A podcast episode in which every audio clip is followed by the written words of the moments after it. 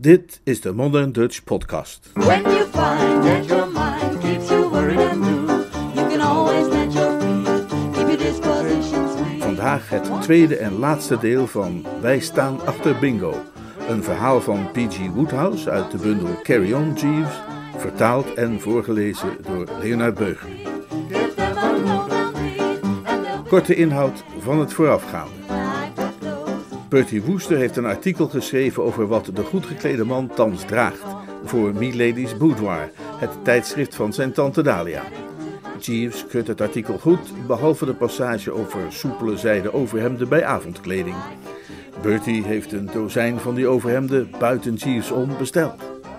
Om het onderwerp van gesprek te veranderen meldt Bertie dat zijn vriend Bingo en diens vrouw Rosie een beter kamermeisje zoeken. Bertie gaat vervolgens zijn artikel afleveren op het kantoor van Milady's Boudoir en loopt daar Mrs. Little tegen het lijf. Zij nodigt Bertie uit voor het diner bij haar en Bingo thuis. Tante Dahlia en haar man zullen daar ook zijn. Bertie neemt de uitnodiging graag aan, want de Bingo's hebben een uitzonderlijk goede Franse kok, Anatole. Vervolgens spreekt Bertie zijn hartelijke tante Dahlia.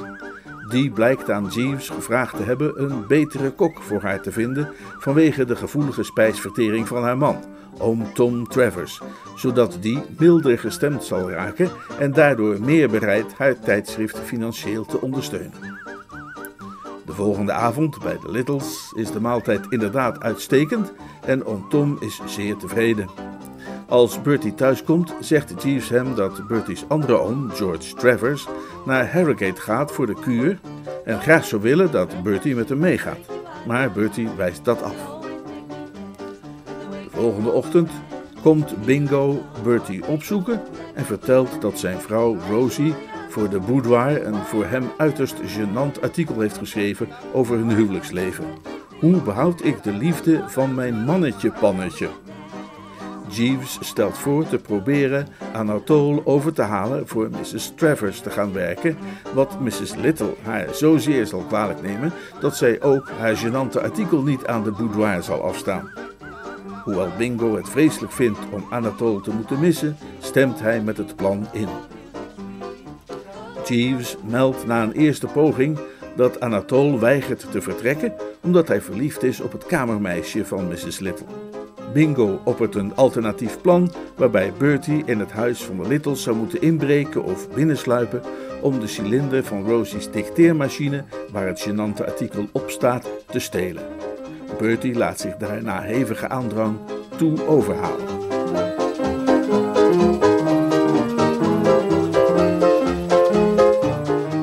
Ik weet niet of dat bij u ook wel eens is opgekomen, maar voor wie nadenkt ligt er iets bliksems geruststellends in al die verslagen van inbraken die je in de kranten leest. Althans, wanneer je graag ziet dat Groot-Brittannië haar reputatie behoudt en al dat soort dingen meer bedoel ik. Er kan niet veel mis zijn, wil ik maar zeggen, met de moraal van een land waarvan de inwoners zich in zo grote getalen bezighouden met het inbreken in huizen.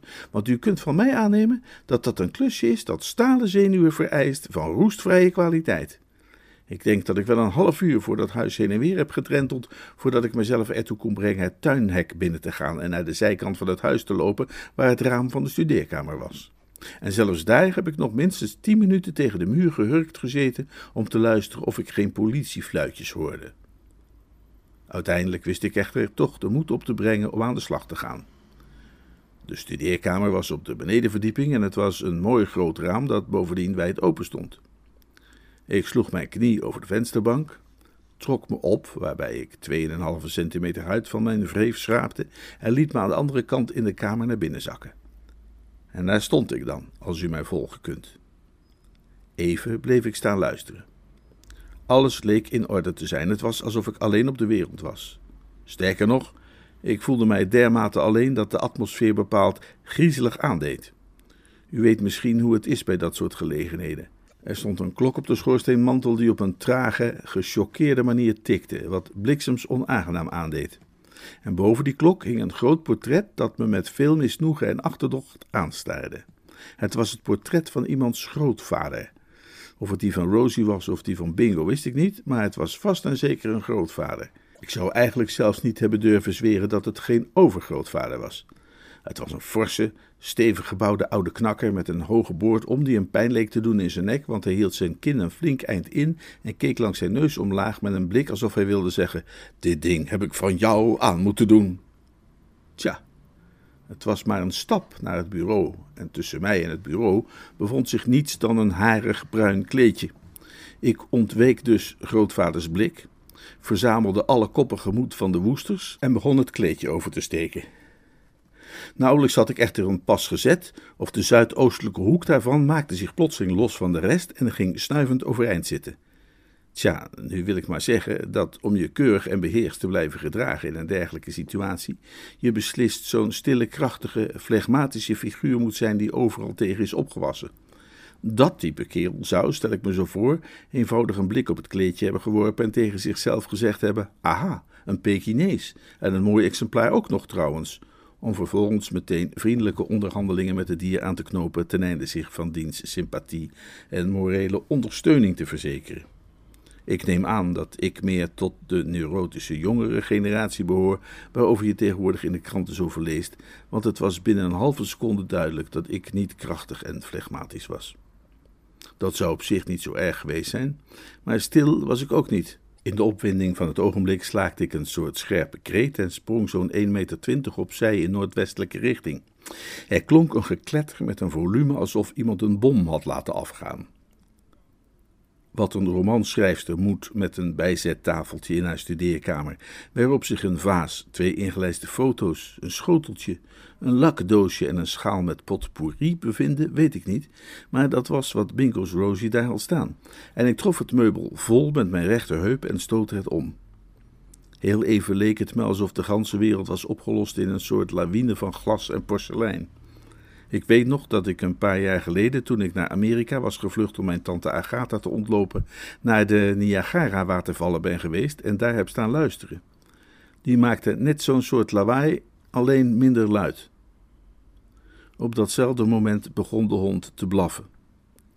Het was maar een klein hondje, het soort dier waarvan je verwacht zou hebben dat het een piepend geluid zou maken, zoiets als een griffel op een lei, maar nee, het produceerde een machtig geblaf. Het had zich in een hoek teruggetrokken en zich ruggelings met uitpuilende ogen tegen de muur gedrukt, en elke twee seconden wierp het de kop gepijnigd achterover en gaf een nieuw angstaanjagend salvo.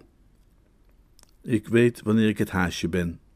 Het speet me voor Bingo en ik betreurde de noodzaak hem te moeten teleurstellen, maar ik voelde dat het tijd was om een deurtje verder te gaan. Bertram buiten, was de kreet. Ik nam een sprong in de richting van het raam en klauterde naar buiten. En daar, op het tuinpad, stonden, alsof wij een afspraak hadden, een politieagent en een kamermeisje op mij te wachten. Het was nogal een gênant ogenblik. Oh, oh, oh ah, ja, juist. Kijk eens aan, zei ik. En even viel er een moment van wat je zou kunnen noemen contemplatieve stilte. Ik zei toch dat ik iets hoorde, zei het kamermeisje. De politieagent keek me doorgekookt aan.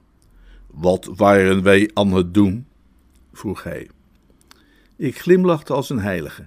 Nou, dat is uh, wat, moeilijk uit te leggen, zei ik. Ja, precies, zei de agent.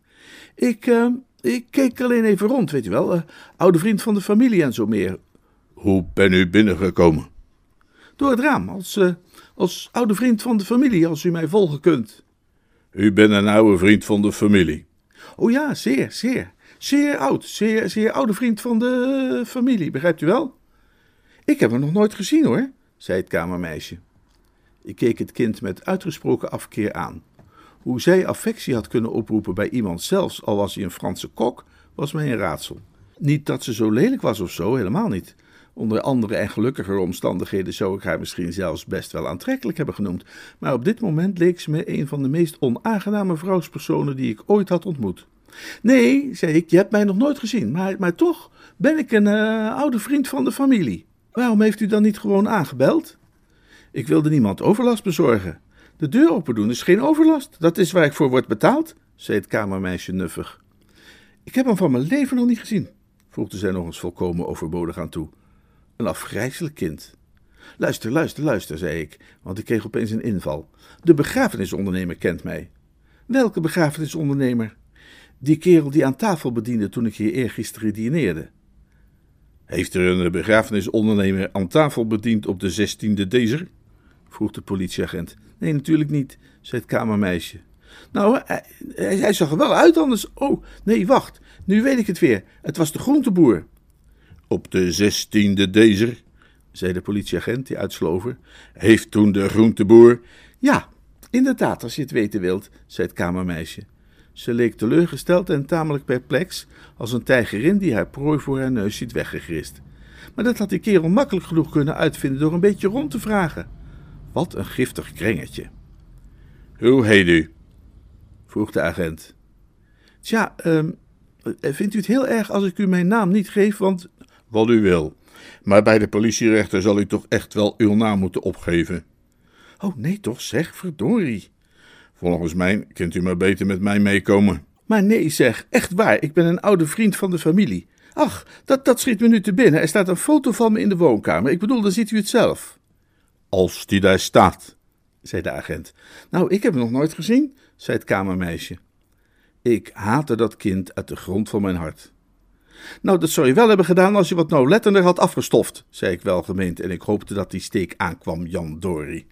Het is anders niet het werk van een kamermeisje om stof af te nemen, snoof ze hooghartig. Daar is de werkmeid voor. Nee, sprak ik bitter. Het is kennelijk het werk van een kamermeisje om een beetje in de tuin rond te hangen en uh, haar tijd te verdoen met politieagenten die ook beter elders hun plicht konden verrichten. Het is de taak van een kamermeisje om de voordeur open te doen voor bezoekers, althans voor bezoekers die niet door het raam naar binnen klauteren. Ik vreesde dat ik toch aan het kortste eind aan het trekken was en sloeg een meer verzoenende toon aan. Mijn beste brave kamermeisje, zei ik, laten we alsjeblieft niet vervallen in ordinair geruzie. Alles wat ik zeg is dat er daar binnen in de woonkamer een foto van mij staat, al weet ik niet door wie hij wordt verzorgd en afgestoft, en die foto zal, denk ik, aantonen dat ik een oude vriend ben van de familie. Dat is toch zo, agent? Als die daar staat, zei de man onwillig. Oh, staan doet hij daar, zonder meer. Goed, dan gaan we even naar de woonkamer om te kijken. Dat is nog eens mannentaal, mijn bovenste beste agent, zei ik. De woonkamer was op de begane grond en die foto stond op het tafeltje naast de open haard. Alleen, als u begrijpt wat ik bedoel, daar stond hij dus niet. Wat ik bedoel is dat er een open haard was en dat er een tafeltje naast die open haard stond, maar dat er, deksels daar toe, geen spoor te bekennen was van een foto van mij. Een foto van Bingo, jawel. Een foto van Bingo's oom, Lord Bittlesham, zeker. Een foto van Mrs. Bingo, driekwart profiel en met een tedere glimlach om de lippen, zonder mankeren. Maar van iets dat enige gelijkenis vertoonde met Bertram Wooster, geen spoor. Ho, zei de politieagent. Maar verdorie, eergisteravond stond hij hier nog. Ho, zei hij nog eens. Ho, ho. Alsof hij een drinklied inzette in een opera buffa. Snotverdrie. Toen kreeg ik echter wat wel een meesterlijke inval genoemd mag worden. Wie stoft die spulletjes af? vroeg ik aan het kamermeisje. Nou, ik dus niet. Dat zeg ik ook niet, ik vraag wie het wel doet. Mary, de werkmeid natuurlijk. Precies wat ik dacht. Precies wat ik veronderstelde. Mary, agent, staat bekend als de onhandigste brekenbeen van heel Londen. Er wordt van alle kanten over haar. Snapt u al wat er gebeurd is? Die donderse meid heeft het glas van mijn foto gebroken en om dat niet eerlijk en open te hoeven bekennen, heeft hij die foto natuurlijk ergens verstopt. Ho, zei de politieagent nog midden in de uitvoering van zijn drinklied. Goed, gaat hij dan vragen? Loop naar het souterrain en gaat hij vragen? Ga jij het haar maar vragen, zei de agent tegen het kamermeisje, als hij daar nou gelukkig van wordt. Het kamermeisje liep de kamer uit terwijl ze mij over haar schouder een giftige blik toewierp. Ik durf niet te zweren dat ze er ook geen ho bij zei. Daarop volgde een gevechtspauze. De politieagent ging met zijn brede gespierde rug tegen de deur staan en ik dwaalde wat door de kamer rond. Wat is de bedoeling? vroeg de politieman. Ik kijk gewoon wat rond, misschien hebben ze die foto verplaatst. Ho! Een nieuwe wapenschorsing volgde. Ik dwaalde inmiddels ook langs de vensterbank en deksels nog aan toe het schruifraam stond 15 centimeter open. De wereld daarbuiten zag er vrolijk en zonnig uit en, nou ja, ik wil niet beweren dat ik een snelle denker ben, maar opnieuw leek mij iets toe te fluisteren: Bertram buiten. Ik liet mijn vingers nonchalant onder het raam glijden en gaf het een stevige ruk omhoog. Het volgende ogenblik lag ik tussen de laurierstruiken met het gevoel alsof ik het kruis was dat de plek van het ongeluk aanduidde. Een groot rood hoofd verscheen in het venster. Ik sprong op en rende naar het hek. Hé, hey, riep de politieagent. Ho, antwoordde ik en spurte er vandoor in een voortreffelijk tempo. Dit, zei ik tegen mezelf terwijl ik een voorbijrijdende taxi aanhield en mij in de kussens liet glijden, was de laatste keer dat ik iets voor vriend Bingo heb geprobeerd te doen. Dat gevoel bracht ik onverbloemd onder woorden tegenover Jeeves toen ik eenmaal weer thuis met mijn voeten op de schoorsteen zat, met een troostrijk glas whisky in de hand. Nooit meer, Jeeves, zei ik, nooit meer. Tja, meneer. Nee, nooit meer. Tja, meneer. Hoe bedoel je, tja, meneer? Wat, waar, waar, waar, waar wil je heen? Tja, meneer. Mr. Little is een uiterst halstarrig jongmens, eh, terwijl u, meneer, als ik dat zo zeggen mag, van een behulpzame en toegeeflijke aard bent. Je denkt toch niet dat vriend Bingo de onsterfelijke botheid zal hebben om mij nog eens in zo'n soort rampzalige onderneming te betrekken? Lijkt mij meer dan waarschijnlijk, meneer. Ik haalde mijn klompen razendsnel van de schoorsteen en sprong geschrokken overeind. Jeeves, geef mij eens een goede raad. Tja, meneer, een verandering van omgeving lijkt mij wijs. Het hazenpad? Precies, meneer. Als ik een voorstel mag doen, meneer, wellicht zou u nog van gedachten kunnen veranderen en u alsnog bij Mr. George Travers voegen te Harrogate. Oh nee toch, Jeeves. U zou daarmee buiten wat ik zou kunnen beschrijven als de gevarenzone zijn, meneer. Ja, nou, misschien heb je gelijk, Jeeves, zei ik bedachtzaam, waarschijnlijk zelfs.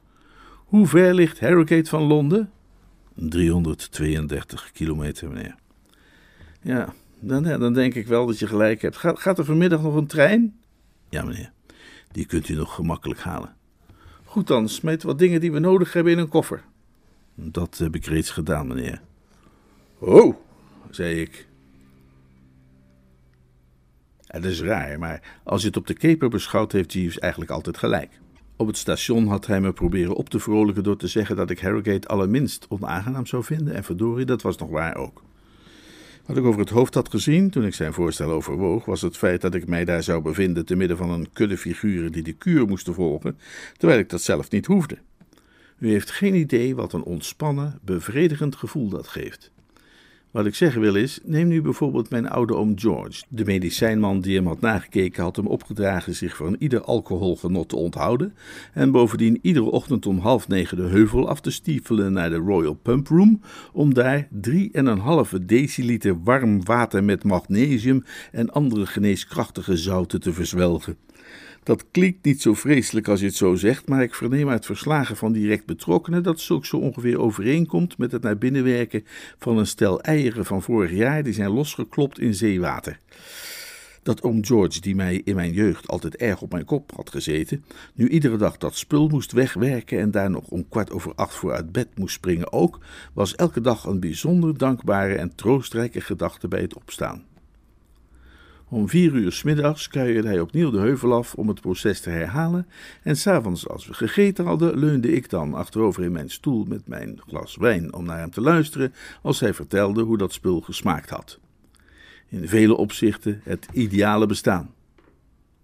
Gewoonlijk kon ik het smiddags in mijn programma inpassen om met hem mee te lopen naar beneden, om toe te kijken hoe hij zijn middagportie naar binnen werkte, want wij woesters houden er wel van eens goed te kunnen lachen. Terwijl ik weer eens van die voorstelling genoot, ergens halverwege de tweede week, hoorde ik opeens iemand mijn naam zeggen. Het was Tante Dalia.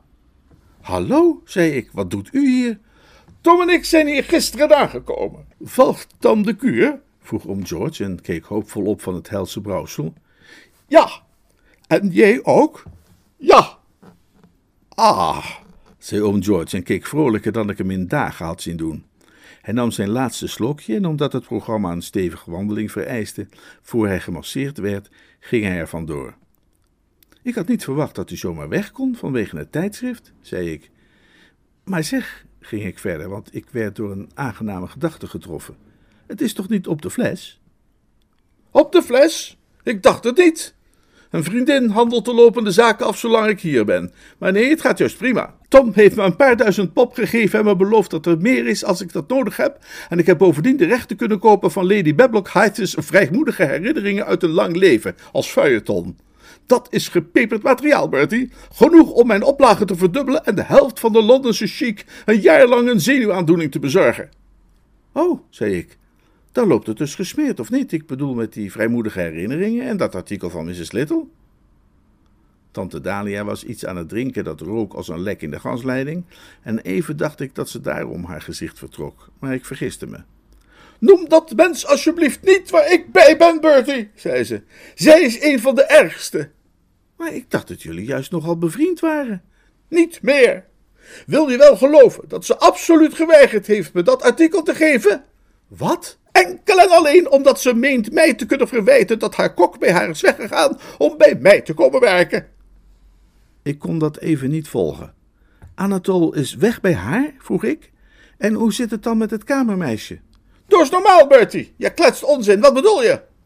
Nou ja, ik had begrepen. Volgens mij heb jij nog nooit van je leven iets echt begrepen. Ze zette haar lege glas neer. Zo, dat is gepiept, zei ze opgelucht. Godzijdank. Nu kan over een paar minuten kijken hoe Tom zijn pasje opdringt. Dat is het enige waardoor ik dit verdraag. Die arme jongen, hij heeft er zo'n hekel aan. Maar ik geef hem moed door uit te leggen dat dit het enige is waardoor hij straks in vorm zal zijn voor Anatols kookkunst. En, Bertie, dat is echt iets dat zulke ontberingen waard is. Hij is een meester in zijn vak, die man. Soms vind ik het ook helemaal niet zo gek dat Mrs. Little zo'n rel geschopt heeft toen hij bij haar vertrok. Maar ja, weet je, ze moet zakelijk en privé natuurlijk niet door elkaar gaan gooien. Hè? Ze heeft niet het recht om mij dat artikel te onthouden enkel vanwege het meningsverschil in de privésfeer. Nou ja, Ergens anders kan ze dat stuk niet aanbieden, omdat het mijn idee was en ik heb getuigen om dat te bewijzen. Als ze het aan een ander tijdschrift verkoopt, is ze de stinkende glos, want dan sleep ik haar voor het gerecht.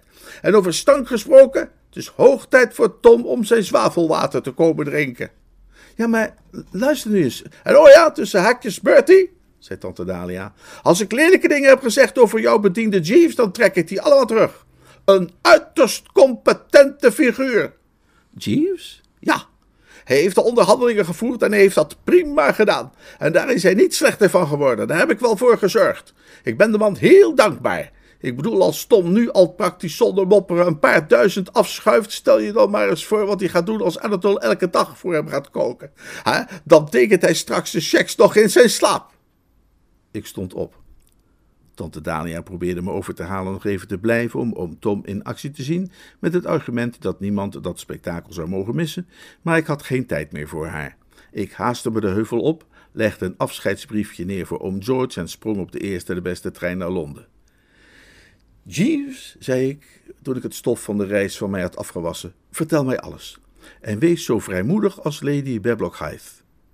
Nee, laat maar, als je nooit van haar gehoord hebt.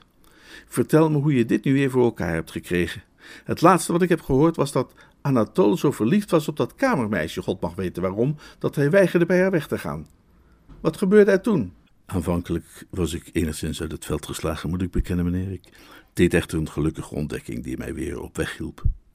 Wat was dat dan?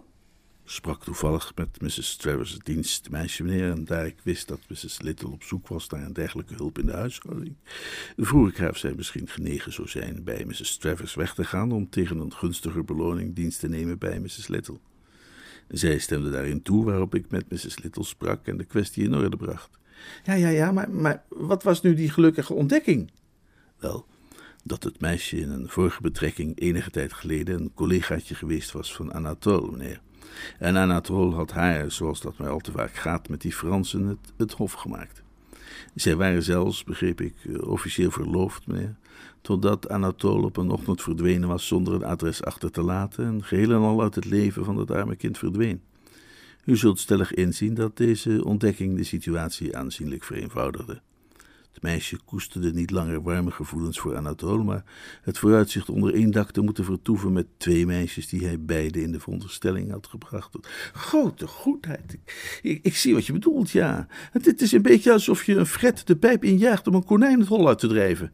Een vergelijkbaar principe, inderdaad, meneer. Binnen een half uur nadat hij had vernomen dat de jonge dame zou arriveren, had Anatole het huis verlaten en was in Mrs. Travers dienst getreden. Een ongestadige persoonlijkheid, meneer, zoals zoveel Fransen. Jeeves, zei ik, dat was uiterst geniaal. Bijzonder vriendelijk van u om dat te zeggen, meneer. Wat zei Mr. Little ervan? Hij toonde zich zeer erkentelijk, meneer. En in harde cijfers, wat... eh, Twintig pond, meneer. Hij was de zaterdag daarvoor bijzonder gelukkig geweest in zijn speculaties op Hurst Park. En mijn tante zei me dat ze... Ja, meneer, bijzonder genereus ook. 25 pond. Goeie hemel, Jeeves, jij bent binnengelopen. Ik heb mijn spaarduiten inderdaad aanzienlijk kunnen aanvullen, meneer. Mrs. Little was zo vriendelijk mij 10 pond te schenken voor mijn bemiddeling bij het vinden van een deugdelijke dienstmeid. En verder heeft Mr. Travers, Oom Thomas? ja meneer, ook hij is geheel onafhankelijk van Mrs. Travers bijzonder gul geweest, eveneens 25 pond. En Mr. George Travers, Je wilt me toch niet vertellen dat oom George jou ook iets gegeven heeft? Waarvoor in hemelsnaam? Het, ja, meneer, dat is mijzelf ook niet geheel duidelijk. Maar ik heb van hem een cheque ontvangen van 10 pond. Hij scheen de indruk te hebben gekregen dat ik op de een of andere manier verantwoordelijk ben geweest voor het feit dat u hem alsnog gezelschap bent gaan houden te Harrogate, meneer. Ik staarde een man met open mond aan. Nou, iedereen doet het kennelijk, zei ik, dus dan kan ik moeilijk achterblijven. Hier heb je een briefje van vijf. Dank u wel, meneer. Dat is bijzonder. Het is misschien niet veel vergeleken bij de enorme bedragen die je verder hebt mogen incasseren. Oh, maar ik verzeker u, meneer. En ik weet eigenlijk ook niet waarom ik het je geef, Nee, meneer. maar toch. Dank u zeer, meneer. Ik stond op. Het is al aardig laat, zei ik, maar ik denk dat ik me toch maar even ga verkleden en dan ergens even iets ga eten. Ik heb wel zin in wat reuring na twee weken in Harrogate. Ja, meneer. Ik zal uw spullen uitpakken. Oh ja, Jeeves, vroeg ik. Hebben Peabody en Sims die soepele zijden overhemden gestuurd? Ja, meneer. Ik heb ze geretourneerd. Je hebt ze teruggestuurd? Ja, meneer. Ik keek hem een ogenblik aan. Maar ja, ik bedoel, hoeveel zin heeft dat? Oh, nou ja, zei ik, leg dan maar een van die gesteven dingen klaar. Uitstekend, meneer.